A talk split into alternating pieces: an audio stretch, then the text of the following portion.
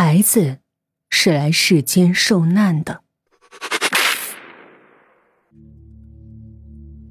苏小娇第一次见到陆安，是在陆川的老家。穿着脏衣服的小女孩，脑袋光秃秃的，头皮上有几道长长的疤。陆川叫她：“啊，过来，爸爸来看你了。”已经十岁的女孩怯怯的看了他一眼，冲进爸爸的怀里。看着陆川抱着女儿，苏小娇一直都是笑的。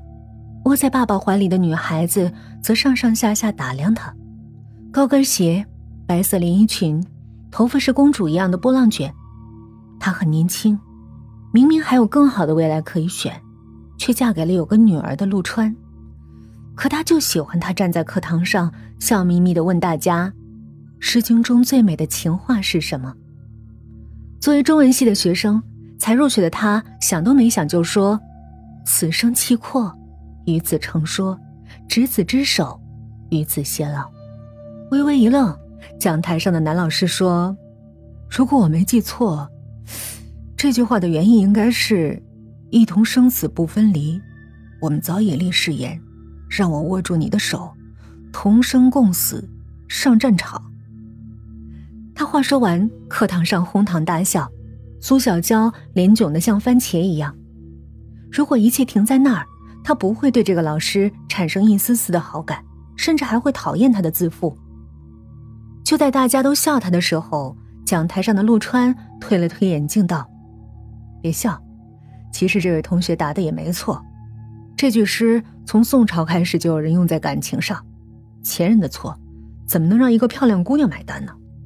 那堂课，让他再也没忘了他。中文系最年轻的副教授，喜欢穿棉麻衣服，戴黑框眼镜他闲适优雅的，让人倾心。那之后，他插足了他的感情，要他和女友分手，足足追了他四年，才如愿以偿嫁给了他。所以这个世界上没有做不到的事儿，做不到，就是你不够努力。为了讨好心上人。婚后，他主动要求把他的女儿接来同住。陆家老宅很大，因为三代都是读书人，装潢古旧传统。大厅放着一张罗汉床和几把椅子，床后摆着神龛，上面供奉着白色的坛子。坐定，急于讨好女孩的苏小娇从包里拿出一包糖。啊，你看这是什么？母亲早死，爸爸忙于工作。被祖母养大的女孩性格古怪，她看着进门一直拉着爸爸手的女人，什么都没说，一把夺过苏小娇手里的糖，很久没剪的指甲在苏小娇的掌心留下了深深的血痕，手心的刺痛让苏小娇皱起眉头，不能发怒。她看着陆川点了点头，抱着女儿，陆川开口：“妈，安安长大了，我之前自己生活没法照顾她。”现在有小娇了，我们想把她接走。听儿子这样说，坐在木椅上的陆母看了一眼苏小娇，自己都没孩子，怎么养别家的？啊，还小，我再养几年，等我死了你们带走。见陆母不松口，苏小娇走到苏母跟前，乖巧的说：“妈，您放心，安是陆川的孩子。”就是我的孩子，我会好好带他的。您年纪也大了，该享享清福了。是啊，安在这儿也念不好书。看了一眼儿子，再看苏小娇，老实的陆母执着半晌，才点了头。那一夜，陆母下厨留儿子和新儿媳吃饭。城里来的儿媳不同陆安的妈妈，那个十七岁就喜欢儿子。书都没念完，就给陆川生下安安的女人，从不让他操心。可现在这个，指甲是新做的，不能沾水；衣服上千块一套，弄脏要干洗，索性什么都不干。晚饭后，陆母在厨房收拾，陆川带着苏小娇去散步。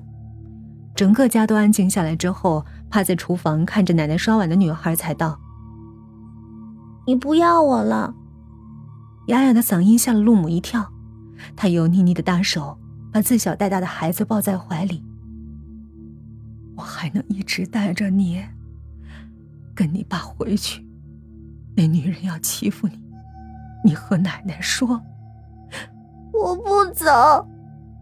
走吧，我总有死的一天。那时候带大小姑娘的老人并不知道，把小小的她推出去，会让她比自己先死。奶奶，如果他不要我，我是不是可以一直跟你在一起？他不是妈妈，也不是阿姨，只是一个陌生的、要打乱他世界的人。那晚，陆母把当年陆安母亲住过的房间收拾干净，给陆川和苏小娇住。原本每次陆川回来都要和爸爸住在一起的陆安，被苏小娇关在门外。苏小娇干脆的和贪恋爸爸怀抱的女孩子说：“陆安，你长大了，得自己睡了。”恶狠狠地看着这个拆散爸爸和自己的女人，陆安用力一推，苏小娇跌坐在地上，看着跑远的身影，漂亮女人拍进身上的土，可她脸上的笑，却不是善意的。小孩子的世界很简单，你对我好，我也会对你好，但如果你对我不好，我也不会让你舒坦。就像玩具，你给我，我会和你做朋友；不给。我就把它夺过来，要么就把它毁掉。安静的夜里，靠着河岸的陆家静得让人害怕。沉睡的苏小娇听到喘息声，已经是深夜了。那声音很大，扑在脸上的气却是冷的。刚刚和陆川出门的时候，镇上的人说到陆安的母亲费尽力气生下女儿。挣扎着想看一眼孩子，努力睁大眼睛，手才抬起，脑袋就歪了下去，死在了止不住的血里。想着那些话，苏小娇就觉得耳边的喘息声越来越刺耳。历来神鬼不信的她，在这个晚上害怕了。漆黑的夜里，苏小娇睡不着，下床喝水，却怎么都找不到床下的鞋，用力推醒陆川，打开灯。他明明放在一起的两只鞋只剩下一只，川，我鞋没了。陆川戴上眼镜是不是踢到床下了？推着他，苏小娇道：“你帮我看看，我不敢。明早再看吧，一只鞋而已。”陆川翻身继续睡，害怕的苏小娇低头去床下看，突然想到什么，吓得缩在床上。他记得小时候在镇上外婆家长大。那个阴阳怪气的老太太常说：“夜里丢了鞋，千万不能找，那是被不干净的东西穿走的。找了，那个东西也会把你弄走。”想着外婆的话，眼前仿佛就是陆安妈妈死前的样子。